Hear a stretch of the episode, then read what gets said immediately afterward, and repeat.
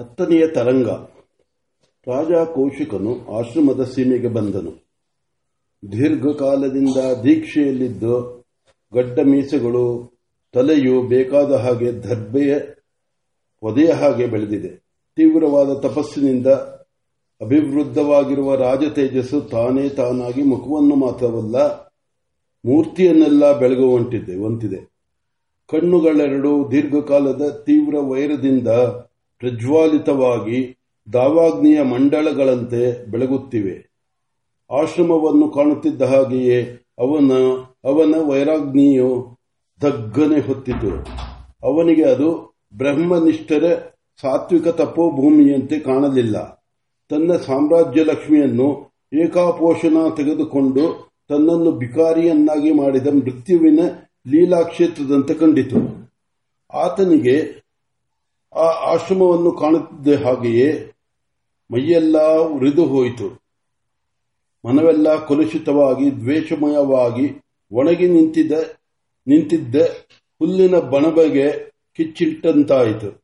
ತನ್ನಲ್ಲಿದ್ದ ಅಸ್ತ್ರಗಳನ್ನೆಲ್ಲ ಒಂದೇ ಸಲ ಉಪಯೋಗಿಸಿ, ಪ್ರಯೋಗಿಸಿ ಆ ಆಶ್ರಮದ ಭೂಮಿಯನ್ನು ಇದ್ದ ಗುರುತೂ ಇಲ್ಲದಂತೆ ಅಳಿಸಿಬಿಡಬೇಕು ಎಂದೆನಿಸಿತು ಆಗ್ನೇಯಾಸ್ತ್ರವನ್ನು ಬಿಟ್ಟು ಸುಟ್ಟು ವಾರಣಾಸ್ತ್ರವನ್ನು ಬಿಟ್ಟು ಆ ಬೂದಿಯನ್ನೆಲ್ಲ ಕೊಚ್ಚಿ ವಾಯುವಾಸ್ತ್ರವನ್ನು ಬಿಟ್ಟು ಒಣಗಿಸಿ ವ್ಯೋಮಾಸ್ತ್ರವನ್ನು ಬಿಟ್ಟು ಎಲ್ಲವನ್ನೂ ಶೂನ್ಯವಾಗಿ ಮಾಡಬೇಕೆಂದು ಹೀಗೆಯೇ ಇನ್ನೂ ಏನೇನೋ ತೋರುತ್ತಿರುವುದು.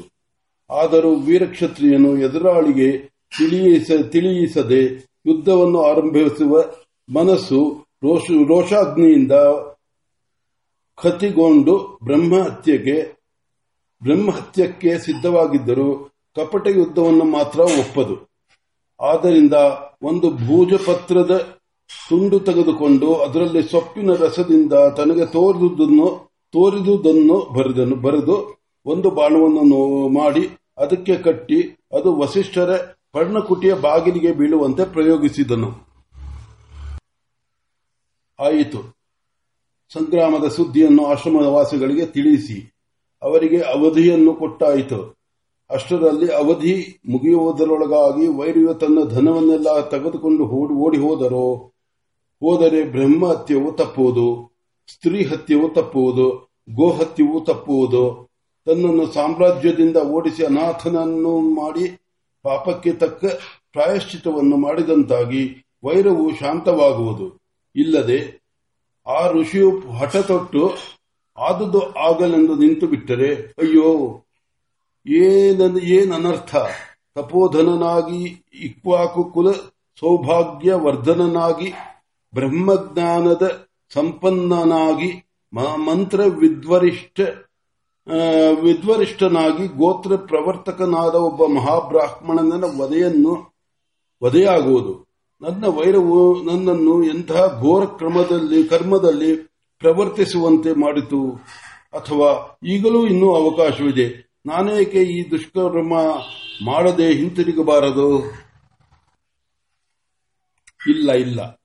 ಈ ವರ್ಷಾಂತರಗಳಷ್ಟು ದೀರ್ಘಕಾಲ ಮರಿಯಿಟ್ಟು ಬೆಳೆದು ನೆಲ ಹಿಡಿದು ಕುಳಿತಿರುವ ದರ್ಭಪುಂಜದಂತೆ ನೆಲೆಸಿರುವ ವೈರಾಗ್ನಿಯು ಎದುರಿಗೆ ಹೊತ್ತಿ ಉರಿದ ಮತ್ತೊಂದಗ್ನಿಯನ್ನು ಕಾಣದೆ ಶಮನವಾಗುವುದೆಂತು?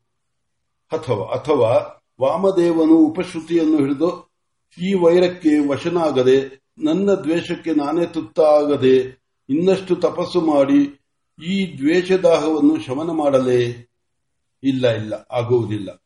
ಮುರಿದ ಮುಳ್ಳನ್ನು ಮುಳ್ಳಿನಿಂದ ಕಿತ್ತಸಿಯುವಂತೆ ಈ ವೈರಾಗ್ನಿಯನ್ನು ಈ ಆಶ್ರಮವನ್ನು ಸುಡುವಗ್ನಿಯಿಂದ ಶಮನ ಮಾಡುವೆನು. ಘೋರವಾದ ಈ ಕರ್ಮದಿಂದ ಪಾಪ ಬರುವುದು ನಿಜ. ಈ ವೈರವನ್ನು ಕಳೆದು ನಿರ್ಮಲವಾದ ಮನಸ್ಸಿಂದ ಮತ್ತೆ ಅಪಾರವಾಗಿ ತಪಸ್ಸು ಮಾಡಿ ಆ ಪಾಪವೆಲ್ಲವನ್ನೂ ತೊಳೆಯುವೆನು. ಅಂತೂ ಈಗಂತೂ ಕ್ರೂರವಾದರೂ ಈ ಕರ್ಮ ನಡೆದು ಹೋಗಲಿ.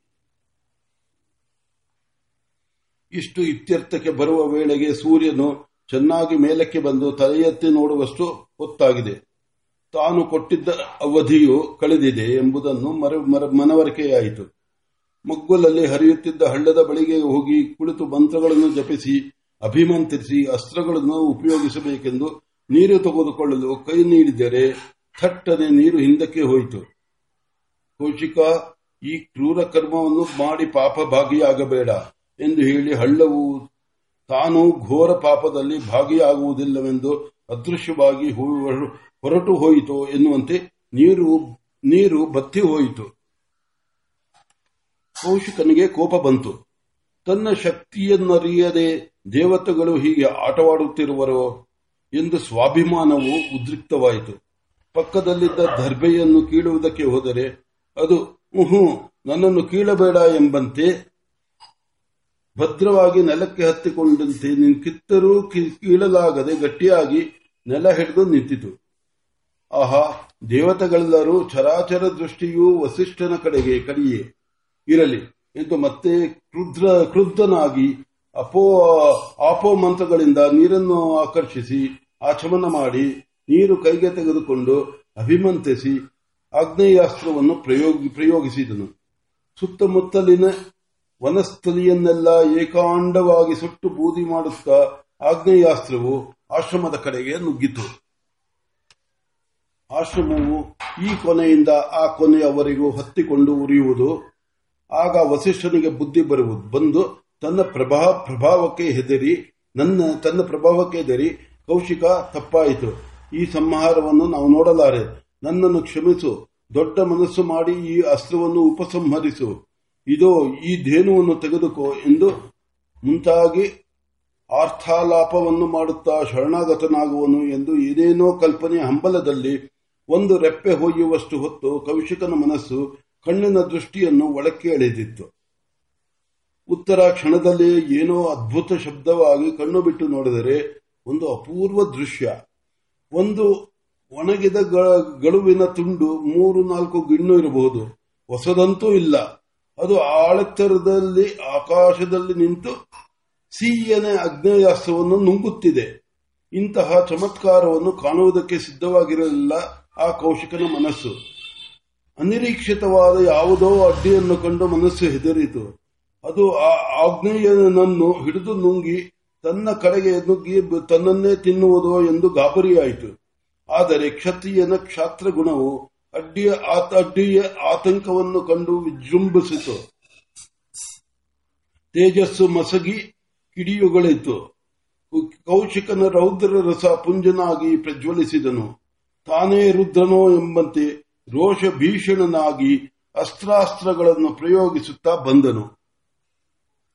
ಕೌಶಿಕನು ಯಾವ ಅಸ್ತ್ರವನ್ನು ಪ್ರಯೋಗಿಸಿದರೂ ಆ ಎದುರಿನ ದಂಡವು ತಾನೇ ಅದಾಗಿ ಅದಕ್ಕಿಂತಲೂ ಮಹತ್ತಾಗಿ ಅದನ್ನು ನುಂಗುವುದು ಸೂಕ್ಷ್ಮವಾಗಿ ಪ್ರಯೋಗಿಸಿದರೆ ಅದಕ್ಕಿಂತ ಸೂಕ್ಷ್ಮವಾಗಿ ಅದನ್ನು ಭೇದಿಸುವುದು. ಹೀಗೆ ಅಣೋರಣೀಯಾನ್ ಮಹತೋ ಮಹಿಯಾನ್ ಆಗಿ ತಾನು ಪ್ರಯೋಗಿಸಿದ ಅಸ್ತ್ರಗಳನ್ನೆಲ್ಲ ನಿರ್ನಾಮ ಮಾಡುತ್ತಿರುವ ಆ ದಂಡದ ಸ್ವರೂಪವನ್ನು ತಿಳಿಯದೆ, ತಿಳಿಯಲಾರದೆ ಕೌಶಿಕನು ಮಹತ್ತಾದ ವ್ಯಥೆಗೆ ಗುರಿಯಾದನು.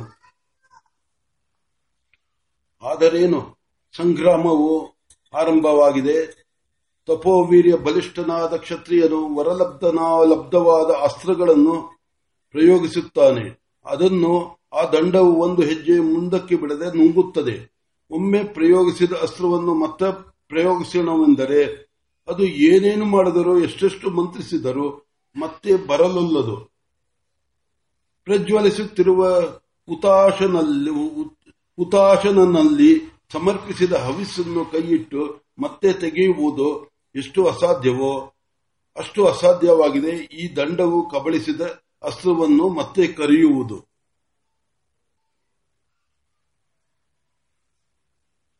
ಕೌಶಿಕನು ಎರಡೆರಡು ಅಸ್ತ್ರಗಳನ್ನು ಒಟ್ಟೊಟ್ಟಿಗೆ ಬಿಟ್ಟನು. ಒಂದಸ್ತ್ರಕ್ಕೆ ಇನ್ನೊಂದು ಅಸ್ತ್ರವನ್ನು ರಕ್ಷಣೆಗಿಟ್ಟು ಪ್ರಯೋಗಿಸಿದನು. ಸುತ್ತಲೂ ಮುತ್ತಿ ಆ ದಂಡವನ್ನು ತುಳಿಯಲೆಂದು ಹಲವು ಅಸ್ತ್ರಗಳನ್ನು ಒಮ್ಮೆಯೇ ಪ್ರಯೋ- ಪ್ರಯೋಗಿಸಿದನು. ಆದರೂ ಆ ದಂಡದ ಆಟೋಪ ಅಡಗಲಿಲ್ಲ. ಒಂದಸ್ತ್ರವು ಬಂದರೆ ಒಂದು ಅಸ್ತ್ರದೊಡನೆ, ಎರಡು ಬಂದರೆ ಎರಡಾಗಿ, ಆ ಎರಡರೊಡನೆ ಹಲವು ಬಂದರೆ ಹಲವಾಗಿ ಹೋರಾಡುತ್ತಿದೆ. ಕೌಶಿಕನ ಅಸ್ತ್ರ ಸಂಪತ್ತು ಮುಗಿ- ಮುಗಿಯುತ್ತಾ ಬಂತು. ದಿಗಿಲಾಯಿತು. ತನ್ನ ಅಸ್ತ್ರಗಳನ್ನೆಲ್ಲ ಮುಗಿದು ಹೋಗಿ ಆ ಈ ದಂಡವು ಬಂದರೆ ತಾನೇ ಅದಕ್ಕೆ ಆಹುತಿಯಾಗಬೇಕಾಗಿ ಬರುವುದೋ? ಮತ್ತೆ ವಸಿಷ್ಠನ ತೇಜಸ್ಸಿನಲ್ಲಿ ಸಿಕ್ಕಿದ ಶಲಭನಾಗುವೆನೋ ಎಂದು ಏನೇನೋ ಕಳವಳವು ತಲೆದೋರಿತು. ಅಷ್ಟಕ್ಕೆ ಎಡೆಗೊಡಬಾರದು ಎಂದು ರೌದ್ರಾಸ್ತ್ರವನ್ನು ಪ್ರಯೋಗಿಸಿ ಆ ದಂಡವು ಅದರೊಡನೆ ಹೋರಾಡುತ್ತಿರುವುದರೊಳಗೆ ಒಂದು ಹೊಸ ಅಸ್ತ್ರವನ್ನು ತನ್ನ ಮಂತ್ರಬಲದಿಂದ ಸೃಷ್ಟಿಸಿದನು. ಅದು ಮುಟ್ಟಿದರೆ ಸಾಕು, ಚೇತನಾಚೇತನದೊಳಗೆ ಯಾವುದೋ ಚೇತನವಾಗಿ ನಿಲ್ಲಬಾರದು. ಮೋಹಮಯವಾಗಿ, ಮುಗ್ಧವಾಗಿ, ಮೂಢನಾಗಿ ನೆಲದ ಮೇಲೆ ಉರುಳಬೇಕು. ಅಂತಹ ಶಕ್ತಿ ಅದರದು. ಅದಕ್ಕೆ ಅದುವರೆಗೆ ಲೋಕವು ಕಂಡು ಕೇಳಿ ಅರಿಯದ ಸಂಕರ ದೇವತೆಗಳನ್ನು ದೃಷ್ಟಿಸಿ, ಅಭಿಮಾನಿಗಳನ್ನು ಗಳನ್ನಾಗಿ ಮಾಡಿ ಪ್ರಯೋಗಿಸಿದನು. ಆ ವೇಳೆಗೆ ರೌದ್ರಾಸ್ತ್ರವು ಶಾಂತವಾಗಿತ್ತು. ರೌದ್ರಾಸ್ತ್ರದೊಡನೆಯೂ ಹೋರಾಡಿ ದಂಡವು ರೌದ್ರನಾಗಿ ಮುಂದೆ ರುದ್ರನಾಗಿ ಮುಂದುವರಿಯಿತು. ಎದುರು ಬಂದು ಹೊಸ ವಿಚಿತ್ರಾಸ್ತ್ರವನ್ನು ಹಿಡಿಯಿತು. ಅದನ್ನು ಕಬಳಿಸಲು ನುಗ್ಗಿತು. ಆದರೆ ಅದನ್ನು ಸ್ವಾಹ ಮಾಡಿ ನುಂಗುವುದರೊಳಗಾಗಿ ಆ ಅಸ್ತ್ರವು ತಪ್ಪಿಸಿಕೊಂಡು ಹಿಂತಿರುಗಿದ ಕೃತ್ಯವು ತನ್ನನ್ನು ಪ್ರಯೋಗಿಸಿದವನನ್ನೇ ದವನನ್ನೇ, ಪ್ರಯೋಗಿಸಿದವನನ್ನೇ ಪ್ರತಿಘಾತಿಸುವಂತೆ ಕೌಶಿಕನ ಕಡೆಗೆ ನುಗ್ಗಿ ಅವನನ್ನು ಘಾತಿಸಿ ಓಡಿಹೋಯಿತು. ಅದರ ಹಿಂದೆಯೇ ನುಗ್ಗಿ ಬಂದ ದಂಡವು ವಿಚಿತ್ರ ವಿಚಿತ್ರಾಸ್ತ್ರ ಘಾತಿಯಿಂದ ಮೈಮೆರೆದು ಬಿದ್ದಿರುವ ಕೌಶಿಕನನ್ನು ಆಹುತುಗೊಳ್ಳಬೇಕು. ಅಷ್ಟರಲ್ಲಿ ಅಲ್ಲಿಗೆ ವಾಮದೇವನು ಬಂದು ಅಡ್ಡವಾದನು. ದಂಡನು, ದಂಡವು ನಿಂತಿತು. ವಾಮದೇವನು ಆ ದಂಡಕ್ಕೆ ಅಭಿವಾದನಗಳನ್ನು ಸಲ್ಲಿಸಿ, ಬ್ರಹ್ಮದಂಡವೇ ಇನ್ನು ಶಾಂತನಾಗು. ಈತನಿಗೆ ಇನ್ನೂ ಕಾಲವು ಬಂದಿಲ್ಲ. ಈತನಿಂದ ಮಹತ್ತರವಾದ ಕಾರ್ಯಗಳಾಗಬೇಕೆಂದು ಬ್ರಹ್ಮ ಸಂಕಲ್ಪವಿದೆ ಆದ್ದರಿಂದ ಈತನನ್ನು ಬಲಿಗೊಳ್ಳದೆ ಉಳಿಸಿಕೊಂಡು ಉಳಿಸಿಕೊಡು. ವಸಿಷ್ಠ ಶಿಷ್ಯನಾದ ವಾಮದೇವನು ನಿನ್ನನ್ನು ಪ್ರಾರ್ಥಿಸುವನು ಎಂದು ಕೈ ಮುಗಿದು ದಂಡ ದಂಡ ವತ್ರ ವತ್ರನಾಮ ಮಾಡಿದನು. ದಂಡವತ್ ಪ್ರಣಾಮ ಮಾಡಿದನು.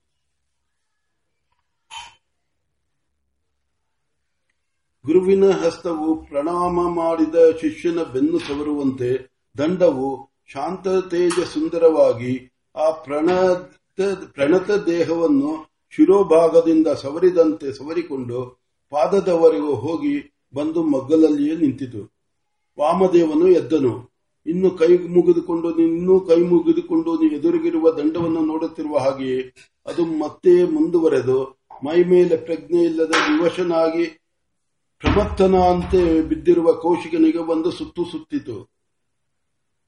ಅಪಸವ್ಯವಾಗಿ ಸುತ್ತುತ್ತಿರುವ ದಂಡದೊಡದೆ ಆ ನೆಲದ ಮೇಲೆ ಬಿದ್ದಿರುವ ದೇಹದಿಂದ ಕಪ್ಪನೆಯ ಕರ್ರಗಿರುವ ಕಾರಿರುಳ ಕತ್ತಲೆಗಿಂತ ಕಪ್ಪಾದ ಮನುಷ್ಯಾಕಾರವು ತೋರುತ್ತಿದ್ದರು.